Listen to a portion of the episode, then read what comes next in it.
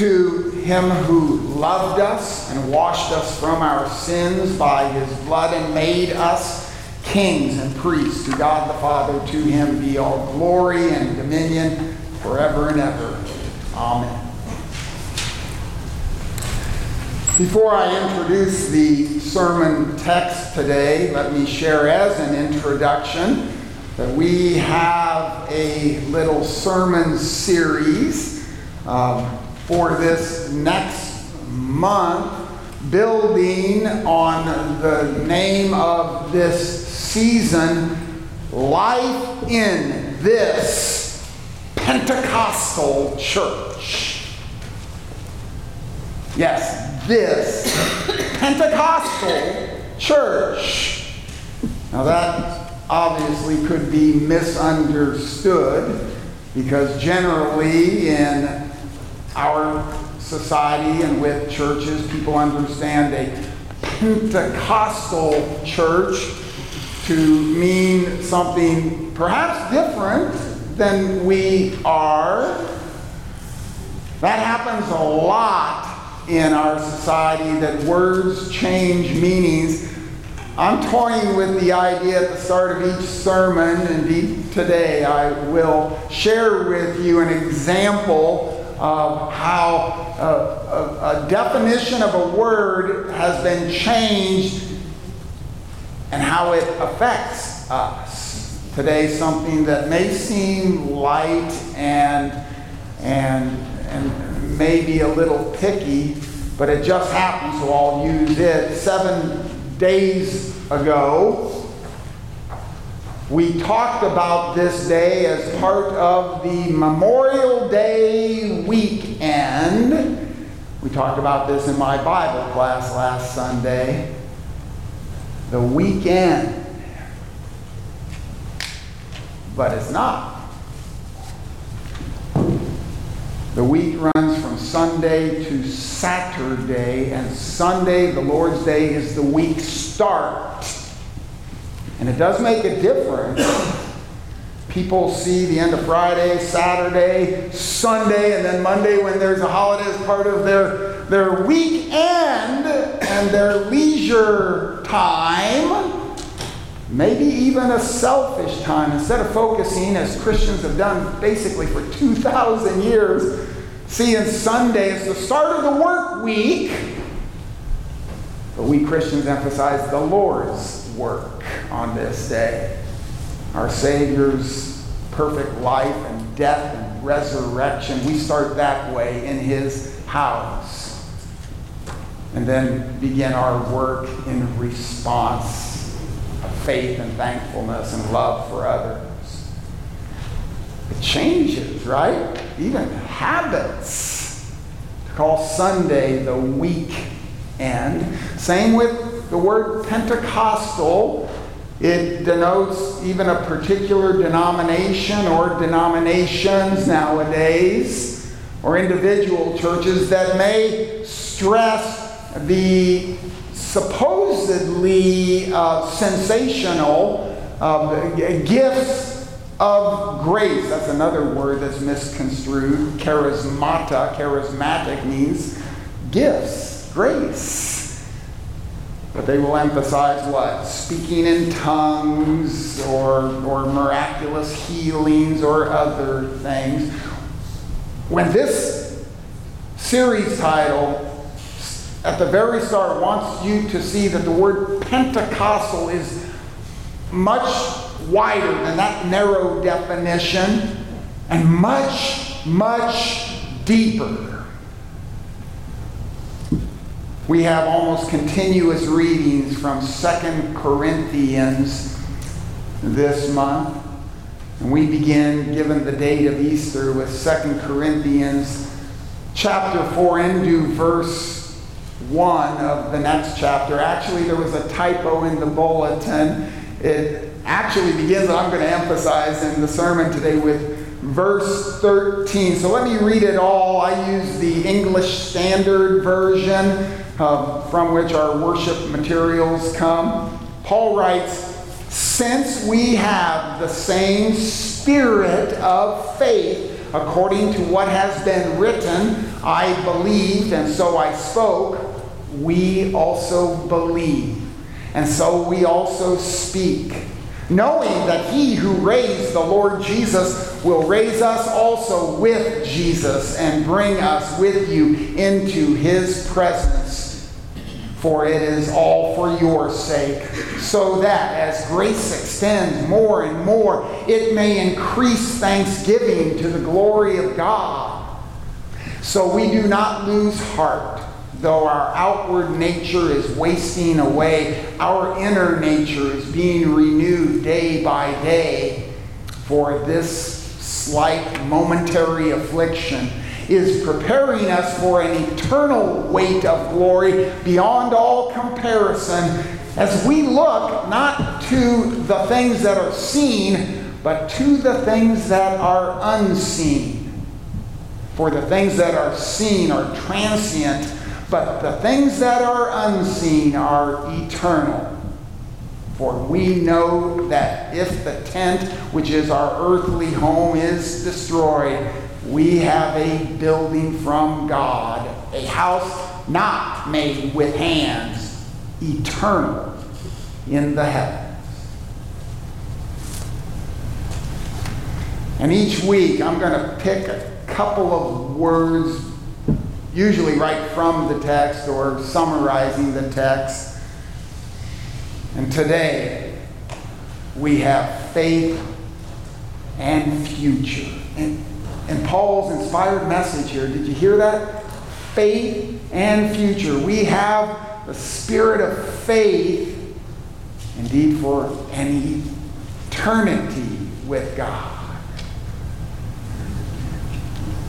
And that right there shows you that the Pentecostal spirit works so much more than uh, those wonderful divine gifts amongst us in the building up of the church, the extension of Christ's kingdom. Number one, the Holy Spirit gives faith. That's most fundamental, right? 1 Corinthians 12, verse 3. No one can say that Jesus is Lord except by the Holy Spirit. The first gift Pentecostal Spirit gave to the early disciples and to these is faith worked through the waters of baptism, sometimes when we're even babies and grown and developed in the word and sacrament. Faith. Faith. Now, faith needs to be defined. We Lutherans love that word, but it gets used so much it also has almost lost its meaning. It is not desperation, you know, foxhole faith. you can't stop the bullets or the grenades, so you just turn and pray to God, right? No. It's not just desperation, although it's absolute trust in God. It is not blind faith. Well, for no reason, I believe in Jesus and have faith. Paul emphasizes here, as we see so often in Scripture, that faith, the faith that the Spirit works, is founded and grounded, indeed, in the work of Jesus. Paul writes here, we have the spirit of faith, knowing that he who raised the Lord Jesus will raise us also with Jesus. Your faith in Christ is based on objective events that occurred. The incarnation of Jesus, that God came amongst us in the flesh and proved himself the Son of God his atoning suffering and death on the cross. The blood was shed for you. And the empty tomb, he is not here. He has risen. Gives you faith, trust in God. Indeed, the Holy Spirit as the Spirit works, faith is always pointing you to Jesus. Our Lord said the night before he died that I will send to you from the Father the Spirit of truth. He will bear witness of me. The Spirit is always pointing you to the work of Jesus Christ. Important to remember in every, every circumstance. I'll just use the long call process we've had as we've searched for a, a new senior pastor. We have uh, said and shared at times that we're trusting in the Spirit's work amongst us with some outward events and, and, and amazing things that even are seen by the eyes. But number one in this call process, the Holy Spirit is pointing us to Jesus Christ, to his atoning work for us. And indeed, apart from that kind of faith, that deepest faith, that lasting faith, nothing is of any value. Faith is sure and certain hope. I usually substitute the word trust when I'm translating it. Hebrews 11 1. Faith is the assurance of things hoped for, the conviction of things not seen. And that sounds like our text today. Conviction. Even the word hope is misconstrued as some of, of, of vague uh, desire for, for God's grace and gifts and salvation. No, it's certainty because of Jesus, founded on his work.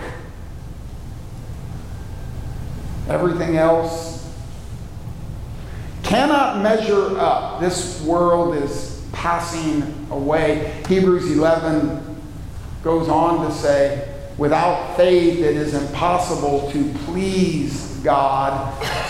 Without faith, we have nothing that lasts.